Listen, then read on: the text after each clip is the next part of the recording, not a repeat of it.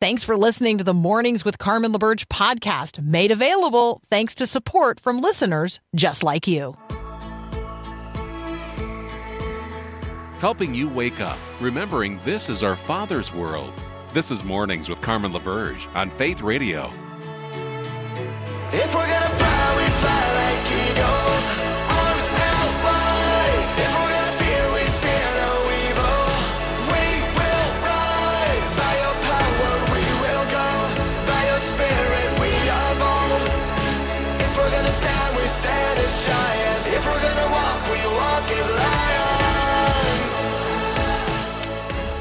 Morning again. I'm Carmen LaBerge. Here's a question for you. The answer you get two two options here. The answer is more or less. All right? So, it's just two options. The answer is either more or less. Here's the question. Do parents today spend more or less time with their kids than parents in the 1970s? So we could have like one of those, dur, dur, dur, but you don't have to make up the answer because the answer is either more or less. So fill in the blank in your own mind right now, or you could say it out loud because it's fun to talk to yourself. I like to. I mean, you know, I actually have a job where, yeah, people who talk to themselves. It's it's this is a perfect job for us. All right, so but I'm talking to you right now, and I would like to know your answer to the question. So go ahead and answer me back out loud. Um, the answer to the question do parents today spend more or less time with their kids than parents in the 1970s? Paul, what do you think? More or less? Well, I'm looking at it. Uh, no, for me, I didn't spend a lot. I mean, working with my dad on the farm and such, but otherwise, I was off doing my own that's thing. time. No, that's, That's time true. with- That's true. But uh, you know, a lot of it was we could We were- run off with our friends go, you know, play in the woods or whatever. I, I would Yes. say more time. Yes, you're right. Parents Ding, today ding, spend ding. more time with their kids than parents in their 70s because parents in the 70s gave kids bikes and told them to leave. Like like right Yeah. go or skateboards or and there was a lot of freedom. We had at least the I mean, we thought, you know, we thought it was safe to be out there running around. Um we played kick the can. We, you know, w- we had a bet like a Went fishing? a- like a bell that my mom would ring, like I mean, this loud bell that, like, oh, wherever you were in the neighborhood, you could hear it, and then you know you got to hop on your bike and ride home. Um, so yeah, parents actually spend more time with their kids today than parents in the 1970s. Here's the stat for you: today's parents spend more time and notably more money on their children than in prior generations. Um, working moms spend as much time with their kids as stay at home moms did in the 70s. That's really notable. Um, moms spend nearly five hours a week on activities with their children, compared with just an hour and 45 minutes in 1975. Um, but parents today, particularly single moms, worry that's not enough. They worry that that five hours a week that they're spending on activities with their kids isn't enough. Even though in 1975, stay at home moms only spent an hour and 45 minutes intentionally with their kid. So, anyway. So, uh, so the question here is underparenting, overparenting, or just the right kind of parenting. So, um, it's a it's a good question. Did you even know that overparenting was a thing? Like you can spend too much time with your kid for their own uh, like social normal development. So overparenting refers to uh, parents who get overly involved in their children's lives. Uh, they engage at what are considered excessive levels in terms of protection and control. I mean, there was one period of time when I might have called these helicopter parents, but now they're like bulldozer parents. They like clear the way for their kid um, so that there's just nothing in their path and it's perfectly level. Uh, so, research has shown that kids with hyper involved parents have more anxiety and less satisfaction with life. So, you don't want to hinder their development. You don't want to overparent them. Um, but you also don't want to um, outsource your parenting completely, right? I mean, this child has been entrusted to you as a sacred trust from God. So let me just give you one quick outsourcing example. This is this is now some of you are going to think, well, Mindy is Mindy has just really taken advantage here of a market opportunity, and um, this is a clever uh, development in a capitalistic society. So you could view that from that lens. Mindy Horwitz helped Emma Fernstein move in to her college dorm. She got her an internship. She took her to lunch when she had a bad day. Um, Horwitz, however, is no actual relation to Emma. Uh, Mindy is for $450 a year plus any expenses related to it. Um, she performs some of the same duties for students that you would ordinarily expect from their own mother. So she's a college student concierge. So some parent, Emma's parent in this case, has outsourced this responsibility to Mindy. So that might be underparenting, but there's also overparenting. So raising raising a child consists of a million decisions. There's just no question about that. And so let us be people who are raising up children in the way they should go. Let us be investing time and energy. Let us be shepherding their hearts. Um, and let us strike that balance between overparenting and underparenting. And let's just be good parents. All right. Uh, on that vein, we uh, we look for help from people like Adam Holz at ministries like Plugged In to help us navigate what are the things that uh, our little the, the little ones in our lives or the younger ones in our lives should and shouldn't be consuming in terms of media.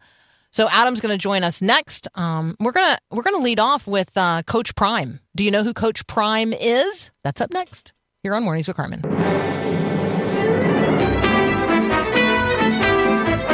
Adam Holz is back from Focus on the Family's Plugged In, Overparenting or Underparenting. Adam, what did, what what do you know about parenting in the 70s and our perception of uh, of our own parents and ourselves as parents now? What's the well, connection? I think that one of the things that's changed, and there's a plugged in angle here too. Uh, and obviously, I work at Focus on the Family, so we spend a lot of time thinking about parenting. Um, but one of the things that we have to talk about is the perception that things are far more dangerous today than they were in the 1970s. Mm. And the reality is, by most statistical measures, violent crime, kidnapping, all of this stuff that we are fearful about, the 70s were far more dangerous statistically than today is. That we're actually a safer society. And so you're, so you're like, what? How could that be?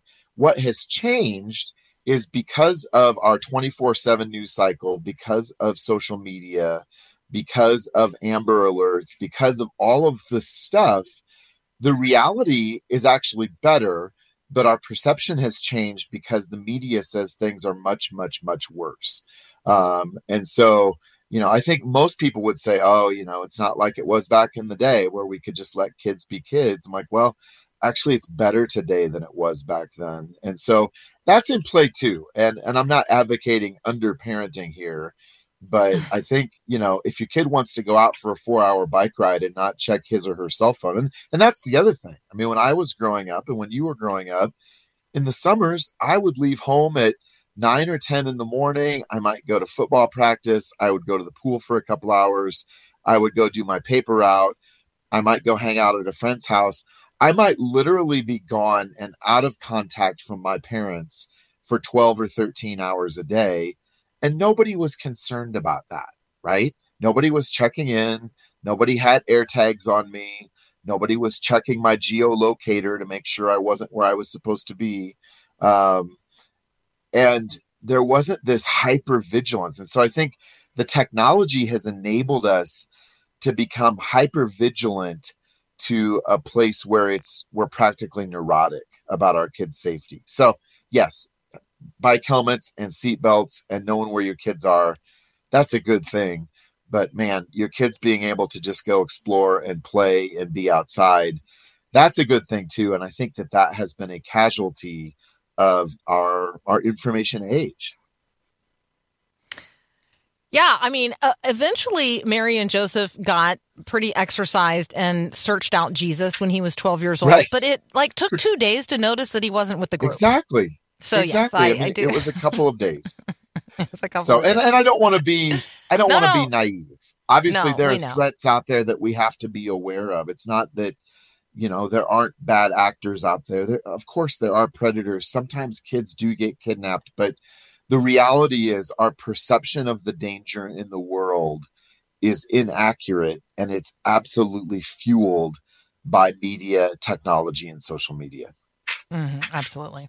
All right, I want to talk about Coach Prime. Uh, he is now in Colorado.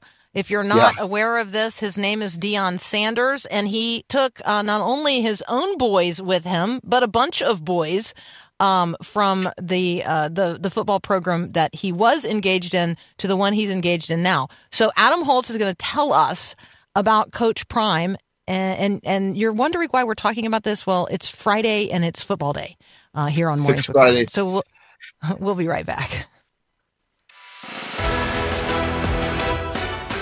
Uh, do you remember I'm okay, you're okay?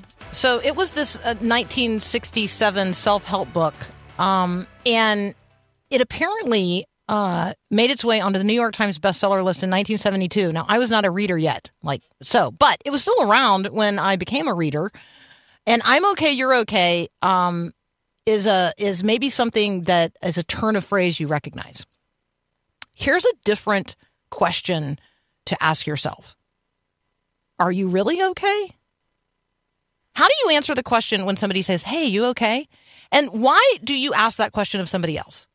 So, just for a moment, consider the last time you asked someone if they were okay. What motivated you to ask the question? My guess is it was you had a perception that they were not okay. so, what does that mean we should be thinking when somebody asks us if we are okay? They clearly have a perception that we're not okay. So, I'm not okay. And you're probably not okay. So let's get real with each other um, about this uh, about this truth. Deb Fileta is going to join us next. Um, we're going to talk about the question: Are you really okay? And once you're honest with yourself, how to move forward from not being okay to well being actually healthy. That's up next here on Mornings with Carmen. Thanks for listening to the podcast of Mornings with Carmen. As you know, this is a rebroadcast of the live radio show carried on the Faith Radio Network. There's a lot going on at Faith Radio, tons of free resources just waiting for you and for you to share with others at myfaithradio.com. How does that all happen? Well, it happens through listener support. So, Faith Radio, Mornings with Carmen, all available because of listener support from listeners, well, just like you. If you're a supporter, thank you so very much. If you'd like to become a supporter today, just visit myfaithradio.com. And again, thanks for being a part of what we do every day at Mornings with Carmen.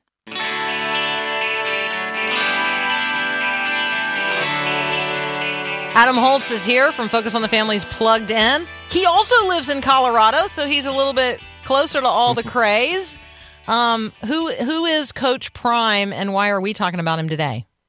Well, Coach Prime is Deion Sanders, who obviously had a storied 14 year NFL career. And, you know, I think that he was a guy who, during that career, put his money where his mouth was, right? I mean, he was outspoken, he was loud, he was brash. The interesting thing is that he is a man of deep faith. And so he is causing a lot of ripples, and he's come in and the Colorado Buffaloes, who won one game last year and were, you know, in the basement uh, of their of their, uh, you know, division. Um, they he is he's taken them, and they're already three and zero, and they started out the season beating TCU at TCU, and TCU played in the national championship last year. All that to say, um, he has come in and he has really emphasized some values that I think are incredibly countercultural today uh, hard work, discipline, uh, an integrated approach to character. Uh, and he doesn't have much tolerance for anybody who's not on board. In fact, some 50 members of the team from last year, he basically came in and said, I want you all to leave. Uh, and in an interview he did with 60 Minutes, he said, you know, if if you responded to that, you aren't for us. And if you know you're supposed to be here, uh, then you you stuck around. Um, and the other thing that, that is significant is just his emphasis on faith, his emphasis on his Christian faith, talking about Jesus. Uh, and one of the things in that interview that I love that he said, he said, truth is good for kids. We're so busy lying, we don't recognize the truth anymore in society. And so I think there's a sense of accountability that is grounded in his faith. And, you know, Boulder, Colorado is one of the most liberal, progressive, woke, left wing communities in the United States. I would put it up against anything. It's, you know, here in Colorado, we call it the People's Republic of Boulder, right? Um, we have we joke about it, um, and Deion Sanders is as evangelical as an evangelical Christian gets, and so he has riled up some people. There are people who don't like his message and don't like his tactics, uh, but by the same token, you know he's getting results, and and ultimately, I think that success certainly speaks volumes to to his approach, uh, and it's getting people's attention. So, a couple of a few observations. Um, I, I thought the truth is good for kids was just a great part of the 60 minutes piece as well. Um, I thought the attempts by the interviewer to um, to dig. Um, I thought Deion Sanders handled um, publicly probably as well as he could. Uh, I mean, he is Yep. a very high profile Christian um, who has uh, who has a job in a in an incredibly secular environment. Um, he Yep. praises Jesus and he thanks God publicly every chance he gets, and I appreciate that. Um, Yep. And it's real for him. I also appreciate that, like, he's a real dad. I mean, in a Yeah. day and time when too many kids don't have dads, Deion Sanders is a real dad. His kids are on this team, um, and they are bright, shiny lights, and they are leaders, and you can tell. Um, and he's raising boys to be men, real men, and he's raising other coaches with him as he rises. Like, and and so there are things about his maybe flash and bravado that some Christians would point to and say, well, that's not humble enough to be Christian. Um, and then I, I have to remember the environment in which he's operating, and I don't, um, I don't pretend to understand. Um, uh, first of all, black culture well enough, nor the experience of of coaches at this level. Um, and so I think that um, you know those bring with them. Um, I mean, I guess I think about pastors who um, maybe are flashier and and have some visible demonstrative wealth in in ways that don't fit my understanding or model but in the communities that they're serving it's really important. And so you know context is everything. And so i want to i want to celebrate my brother in christ. I want to um i want to praise him where praise is due. And you know and and i want to and i want to root them on and also recognize they're probably going to lose to the oregon ducks like it just really would be nearly miraculous for them to win this weekend Well, I think they would have said it was nearly miraculous at what they did in TCU. So I think anything's possible here. And I also think that uh. Deion Sanders has his head screwed on straight, right? yeah i do Like, too i do too yeah He's committed to winning, but my guess is at some point they will lose, and he will use that as a teaching opportunity for bigger lessons. One hundred percent. One hundred percent. Um, okay, so many things we could talk about um, that we don't have time for. You guys need to go to pluggedin.com. There's a couple of things on the blog right now. One is about looking back to the classics. I highly recommend that as you're thinking about what to watch over the weekend. Um, there's also a piece on um, it's called the that magical mystery thing called music. It's about the power of music and how it influences our lives. So, um, encourage you to check out both of those things on the blog. Why don't we do a couple of super quick reviews? Adam, give us Spy Kids Armageddon. Uh, this is the fifth Spy Kids movie. It's about children whose parents are spies and they don't know it, and uh, some bad actors manipulate the kids and uh, cause all sorts of mayhem, and the kids have to come to the rescue. Fun movie. It's rated PG. It's on Netflix. It feels like a 1970s Disney movie, and it doesn't really have any content. And that is fantastic. Uh, and then we also have The Inventor, uh, which is a movie in theaters, actually.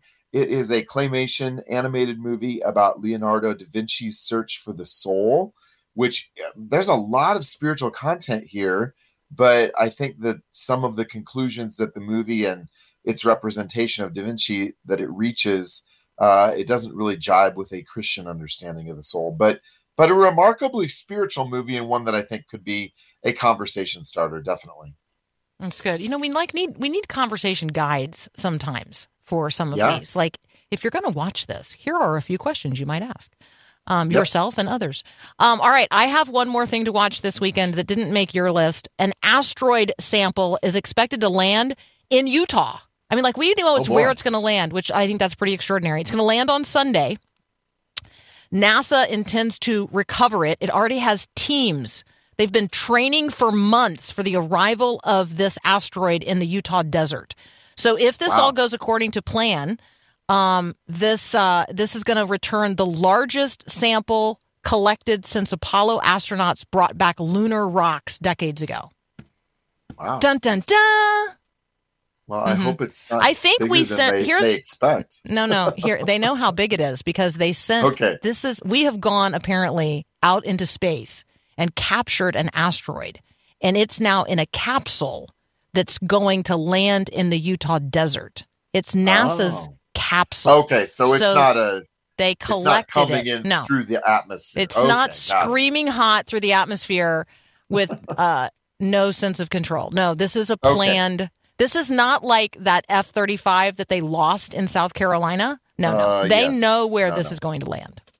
Okay. That's the most viral video out there, by the way. Is the guy being interviewed who heard the crash landing of the F thirty five and just kept shaving in his bathroom? Oh wow. That's, yeah, he heard it. It crash landed behind. Oh, oh, you don't have to look far. So just Google F thirty five video, and uh, and he will come up. His name is Mr. White, and he lives in Williamsburg County, um, South Carolina. It's the most authentic on air interview you will probably ever hear. It's so Wow. great. It's he's so he's he's he's delightful. His home is beautiful. Um, he lives there with his wife. He retired, um, having worked his whole career at the paper factory. Um, anyway, it's just it's it's a it's a fantastic, delightful interview, and it has tens of millions of views. So Wow. there you go. I'll Well, that was my out. opportunity to pitch that, and I didn't even have it in my notes. Adam, Well. as always, thank you so much, man. We love it. You guys check out what's what's posted right now at pluggedin.com. All the resources really you need to be engaging with the media of the day. You're listening to Mornings with Carmen.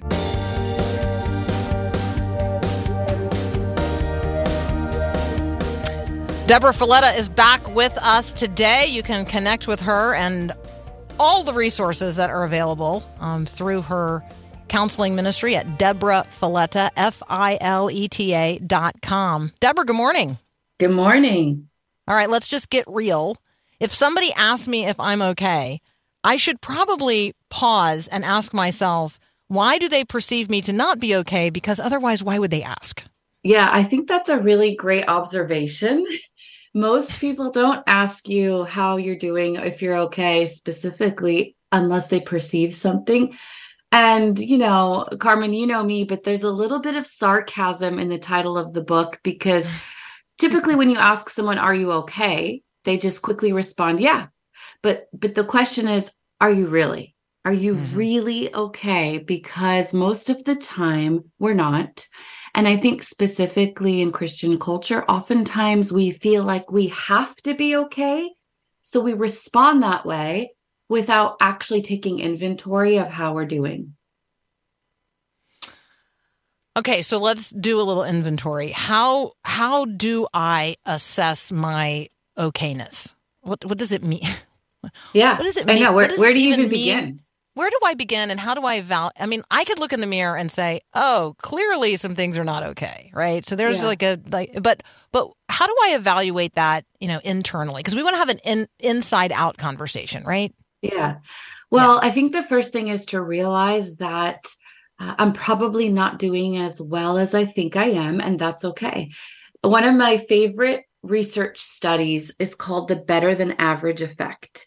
And what they did was they went around and asked people to rate themselves on a scale of you know how how good do you think you are at parallel parking? And how kind do you think you are? And how moral do you think you are compared to your peers? Believe it or not the average person rated themselves as better than average. So so the majority of people thought that they were better than average. But here's the thing mathematically speaking we cannot all be better than average. Somebody has to fall below the mean. So so people have a tendency to see themselves as better than they are. The, the most interesting thing about this study is they they said well maybe this is just like people in the suburbs. Maybe certain people groups just think of themselves as better than they are. So they took the same study to the prisons. And guess what same Mhm. results Better than average. Mhm. so whether you're a pastor or a prisoner there's a good chance that you likely think that you're doing better than you are. And when Jesus calls us to love the Lord our God with all our heart, soul, mind, and strength, I believe he lays out the parameters because those are four quadrants of health. Heart represents emotional health, soul represents spiritual health, mind represents mental health, and strength represents physical health. So, where do we begin? We begin there. We start by looking at those four quadrants and asking ourselves how we're doing in each of those areas. All right, do the four quadrants again so we can do a little bit of a checkup in each one. Heart is our emotional health, soul, spiritual health, mind, mental health, and strength is our physical health. All right, let's do a quick checkup in each one of those. Like how how would I check my emotional health? Like and and then how do I evaluate whether or not it's okay? Yeah.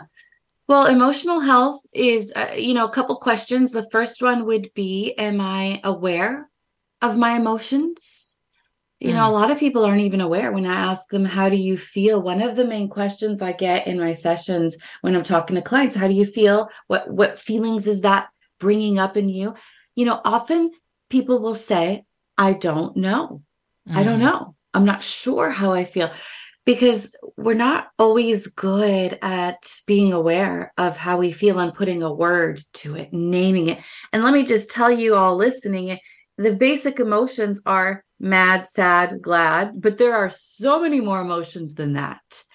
And and so it's a matter of just being aware of what do I actually feel right now? Is this insecurity? Is this fear, fear of rejection, fear of abandonment? Is this hurt? Is it embarrassment? Do I feel inadequate?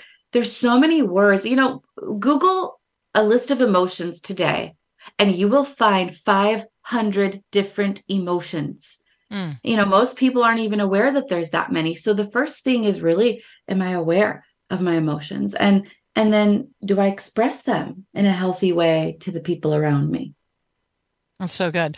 Um, I remember an exercise. This is when my nephew, who I'll just uh, I'll tell this part. He is now a very very healthy um, sophomore in college. So you know when I when I tell you that he was diagnosed with leukemia when he was in the second grade, I'm going to go ahead and tell you the end of the story and that he's you know a healthy survivor of that. But I remember one of the exercises they actually had us do as a family.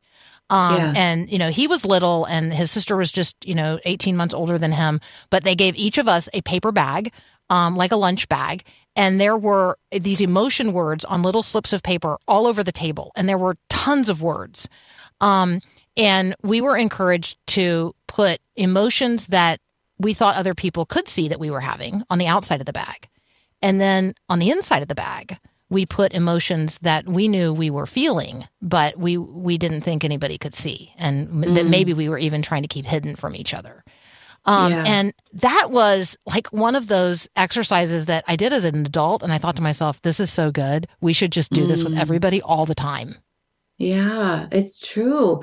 Because, you know, a big part of being emotionally healthy isn't just understanding your emotions and being aware of them, but it's also expressing them. You know, Mhm. understanding what what signal is this sending me and what do I need to do about it?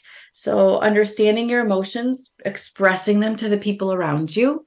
And then Mhm. lastly, with emotional health, questioning your emotions.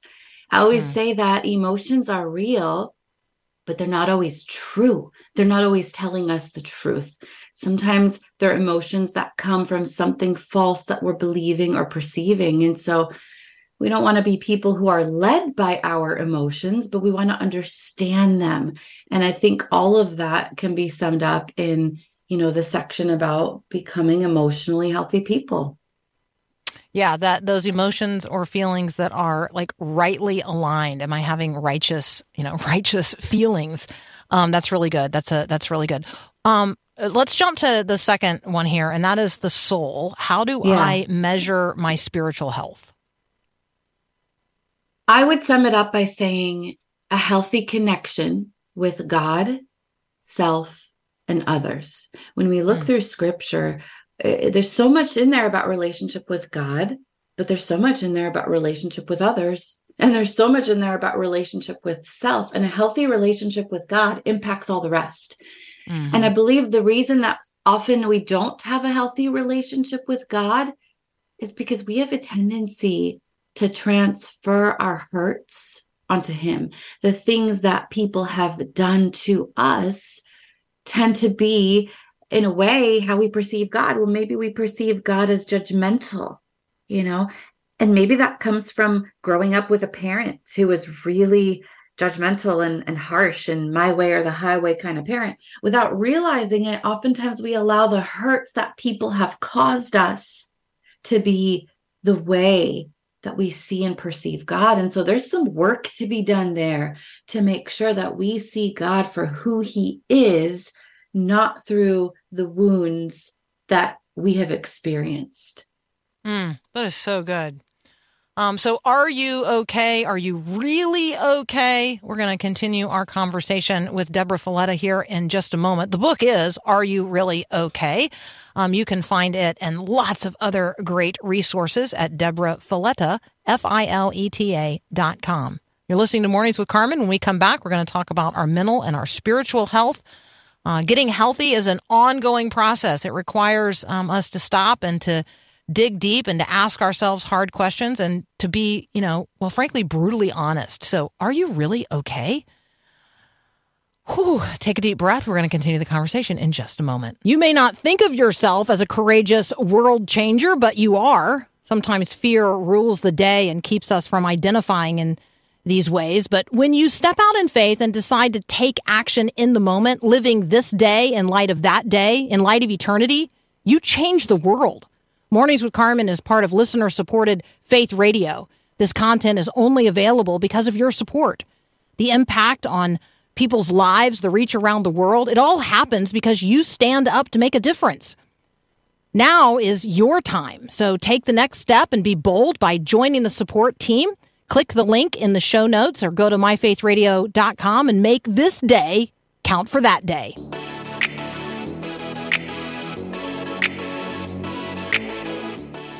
We're talking with Debra Fileta. You can connect with her at debrafileta.com. The book we're bringing into view today is Are You Really Okay? And so just ask yourself, you know, am I really okay? A little um, checkup emotionally, check your heart, have a little spiritual checkup, check your soul. We're going to talk now about uh, a mental health checkup, and then we'll move on to physical strength as well. So, Debra, how um, I mean, you know, we've been talking actually uh, across the culture about, you know, cognitive tests. When you talk about my mental health, that's probably a range of things. Yeah, it is. It is. And there's different ways to view it, but I think the best place to start would be the he- the the health of our thought life.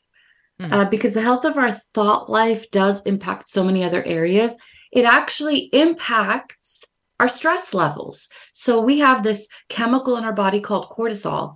And depending on our thoughts and how healthy they are, we can actually change our cortisol level. Every time you think a positive thought, you release chemicals in your body that battle cortisol.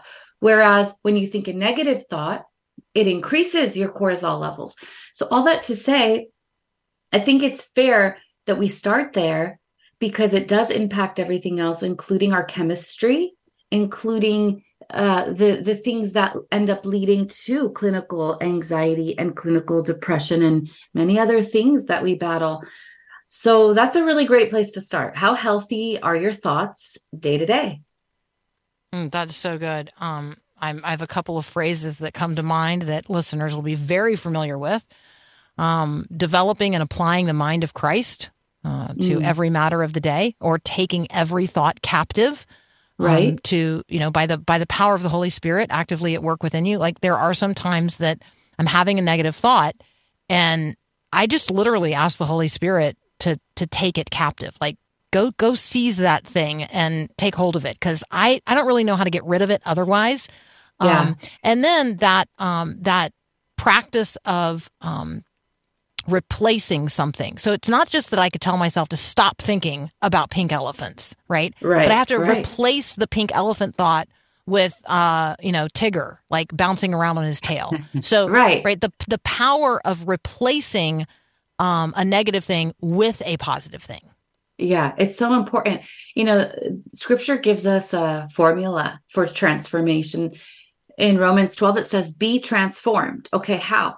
The next phrase, by the renewing of your Mm. mind. That's the only way to be transformed. There is no other way to be transformed but starting with your mind. So, one practice that I have people do on a regular basis is write down every thought that pops into your mind, specifically every negative thought, for the next 24 hours.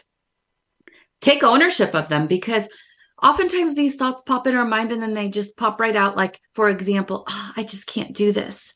I'm not capable. I'm not good enough. This is too much for me. Okay, write those thoughts down. Just write them all out on a note card, put them in your phone on a notes app, and just keep track because when your eyes are open to your negative thinking, you realize how much you do it. And it could be negative thoughts about the world, it could be negative thoughts about you. It could be negative thoughts about the people around you, negative thoughts about God. He doesn't really care. He doesn't love me. Is he even listening? And and start looking for patterns and themes in your negative thinking because that truly reveals a lot about the area that God needs to heal. And then just like you said, Carmen, you replace it. You know, oftentimes what I'll do is I'll take a piece of paper and fold it in half. On one side, I put the negative thoughts or the patterns of thinking. On the other side, I look through scripture and I say, where in God's word do I get a response to this negative thought?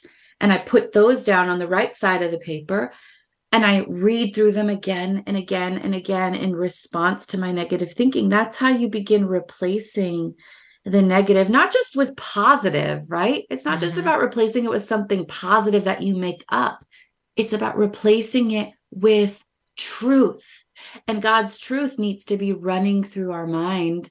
I mean, talk about decreasing your cortisol levels when you truly believe that God is good, that He is for you, that no weapon formed against you shall prosper. And all of the things in God's word start becoming what your heart and mind dwells on. It, it brings your thought life to a much healthier space. Mm. Yeah, the question of what do you dwell on is so good. I'm writing that down. That's that comes in that in that conversation about patterns.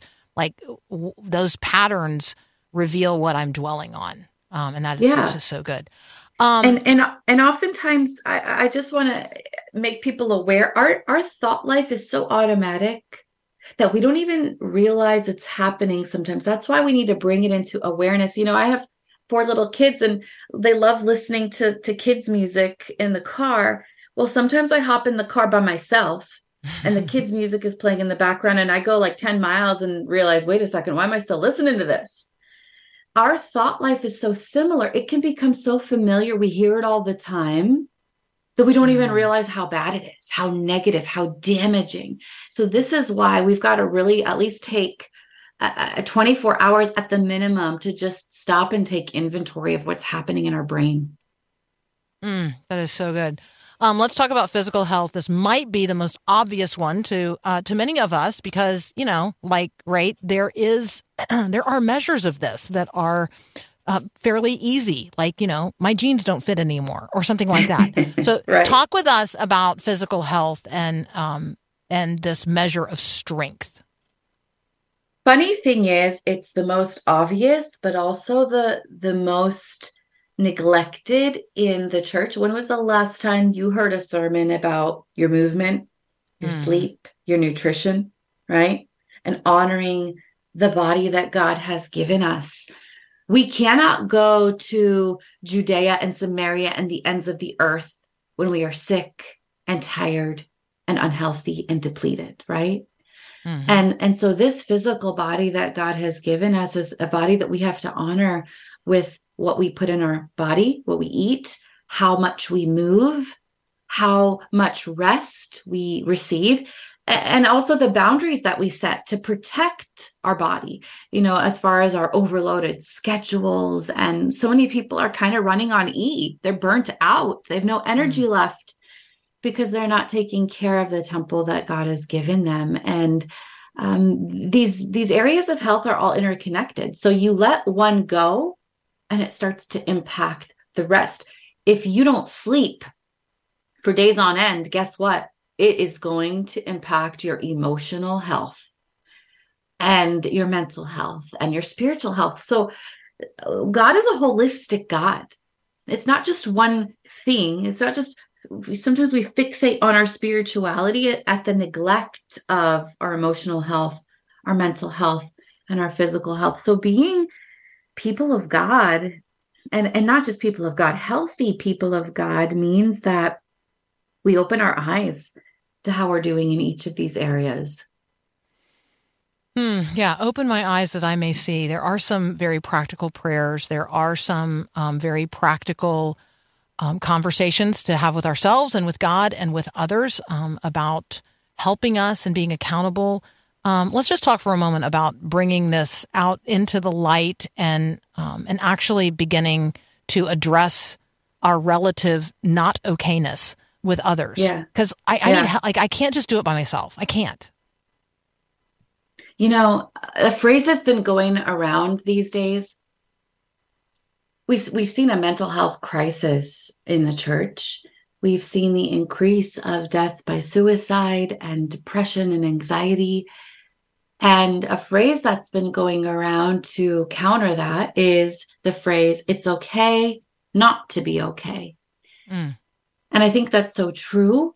But I want to add to that phrase it's okay not to be okay, but it's not okay to stay there Mhm. because God has better for you. God doesn't want you to remain in a place of not okay. And not only that, but there are solutions. We live in an age where, thank God, He has given us solutions to help us be okay. And, and not not only do we have His Spirit, but we have mental health practitioners, we have counselors, we have doctors, we have medication, we have counseling, we have education. There's so much to do to to strengthen our muscles in each of these areas and get to a place where we are okay. And there is hope. And I say that as a person who has struggled with depression and with anxiety and with panic attacks and I'm a counselor. You know, if I am not immune to to this stuff then nobody is. And I truly believe that we've just got to get to a point in the church where we can say, you know what, I'm not okay. But hey, can you help me get to Yeah. a better place? And my hope for this book is that it will give people hope. It will give them a roadmap to kind of give help them take inventory. You know, each app each chapter ends with a 5-minute checkup. How are you doing in this area? Let's talk about it. Let's Yeah. talk through it so that we can get you to a better place. We got to leave it right there. Debra Fileta is a faith forward licensed professional counselor. She actually heads up a counseling network. You can um, connect with her at debrafileta.com. Obviously, the book we've been talking about today, Are You Really Okay, is available there as well. Debra, as always, um, thank you so much for joining us. All right, we are out of time today, but let me um, remind you to set set your uh, clock, set your alarm for Monday morning, the 6 to 7 a.m. Central Time, 6 to 7 a.m. Central Time. Um, first hour of our Faith Radio fundraiser is going to be really, really special. I don't want you to miss it. I can't tell you now what's so special about that hour, but you don't want to miss it. And so set an alarm, make it an appointment listening hour. 6 to 7 a.m. Central, Monday morning, September 25. It's going to be the first leadoff hour of our Faith Radio Fall fundraiser. If you haven't done so already, p- thanks for listening to Mornings with Carmen LaBerge. Podcasts like this are available because of your support. If it's important to you to hear things that encourage your faith, click the link in the show notes to give now. And thanks.